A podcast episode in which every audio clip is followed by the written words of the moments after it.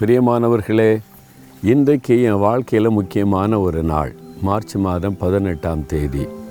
ஆயிரத்தி தொள்ளாயிரத்தி எழுபத்தி ரெண்டாம் வருஷம் இதே நாளில் இந்த அதிகாலை நேரத்தில் இயேசு என்னை சந்தித்து எனக்கு பாவத்திலிருந்து ஒரு விடுதலை கொடுத்து தேவனுடைய பிள்ளை என்கிற பாக்கியத்தை கொடுத்தார்.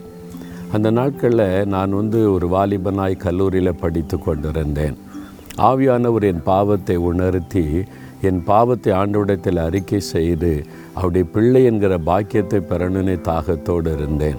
மார்ச் மாதம் பதினேழாம் தேதி இரவு ஒன்பது மணிக்கு நான் தேவ சமூகத்தில் ஒரு மொட்டை மாடியில் முழங்கால் படியிட்டு ஜெபிக்க ஆரம்பித்தேன்.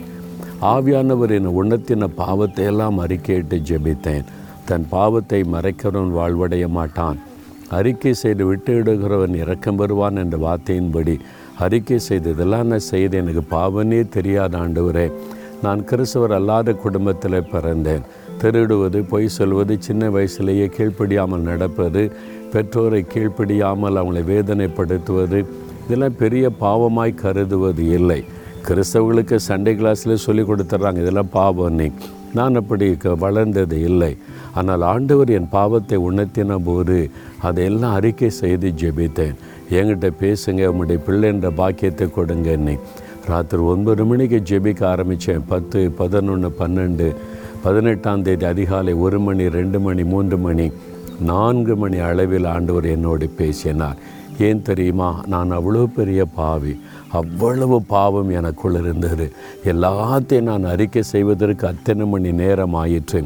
ஆண்டவிடத்தில் அறிக்கை செய்து ஆவியர் உணர்த்த உணர்த்த உணர்த்த கண்ணீரோடு அறிக்கையிட்டேன். அதிகாலை நான்கு மணிக்கு நான் உன் பாவத்தை நீங்க செய்தேன். நீ என்னுடைய மகன் என்ற அன்பா என்னோடு பேசினார். எவ்வளோ பெரிய பாக்கியம் தெரியுமா? இன்றைக்கு வரைக்கும் அந்த நாள் என் வாழ்க்கையில் மறக்க முடியாத நாள். இயேசை நாற்பத்தி மூன்றாம் அதிகாரம் முதலாம் வசனத்தில் ஆண்டு சொல்லுகிறார் இப்பொழுதும் யாக்கோபே உன்னை சிருஷ்டித்தவரும் இஸ்ரவேலை உன்னை உருவாக்கினவருமாகிய கத்தர் சொல்லுகிறதாவது பயப்படாதே உன்னை மீட்டு கொண்டேன் உன்னை பெயர் சொல்லி அழைத்தேன் நீ என்னுடையவன்.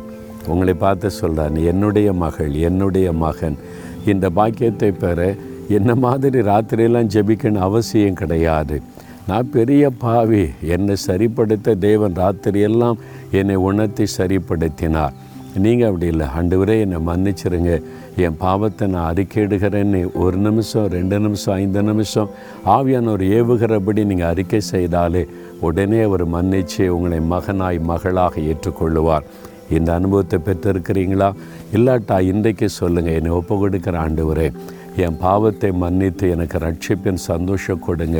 உங்களுடைய பிள்ளைன்ற பாக்கியம் கொடுங்கன்னு சொல்லுங்கள் இந்த அனுபவத்தை பெற்றிருந்தால் இருதயத்தில் கை வைத்து ஆண்டவருக்கு நன்றி சொல்லுங்கள் இந்த அனுபவத்தை பெறாமல் இருந்தால் இருதயத்தில் கை வச்சு இன்றைக்கி என் உள்ளத்தில் வாங்க. சிலுவையில் சிந்தின ரத்தத்தினால என் இருதயத்தை கழுவுங்க. உங்களுடைய மகனாய் மகளாய் ஏற்றுக்கொள்ளுங்கன்னு சொல்லுங்கள் தகப்பனே யார் யார் இருதயத்தில் கை வைத்து இயேசுவே என் பாவத்தை மன்னிங்க. உங்கள் ரத்தத்தினால் கழுவி சுத்திகரிங்க. உங்களுடைய மகனாய் மகளாக என்னை ஏற்றுக்கொள்ளுங்கன்னு ஜெபிக்கிறாங்களோ உங்கள் ரத்தத்தின் வல்லமை அவர்களுக்குள்ளே இறங்கட்டும். ஆவியானவர் அவளை தொடும். தேவனுடைய பிள்ளை என்கிற பாக்கியத்தை இன்று முதல் என்ற பிள்ளைகளுக்கு தாரும். பழைய பாவங்களெல்லாம் ஒளிந்து போகட்டும். புது இருதயம் உண்டாகட்டும். புதிய வாழ்க்கை கொடுத்த ஆசிர்வதியும். உம்முடைய மகனாய் மகளாய் அணைத்து கொள்ளுகிற அன்பருக்காய் ஸ்தோத்திரம். இயேசுவின் நாமத்தில் ஜெபிக்கிறோம் பிதாவே. ஆமேன் ஆமேன்.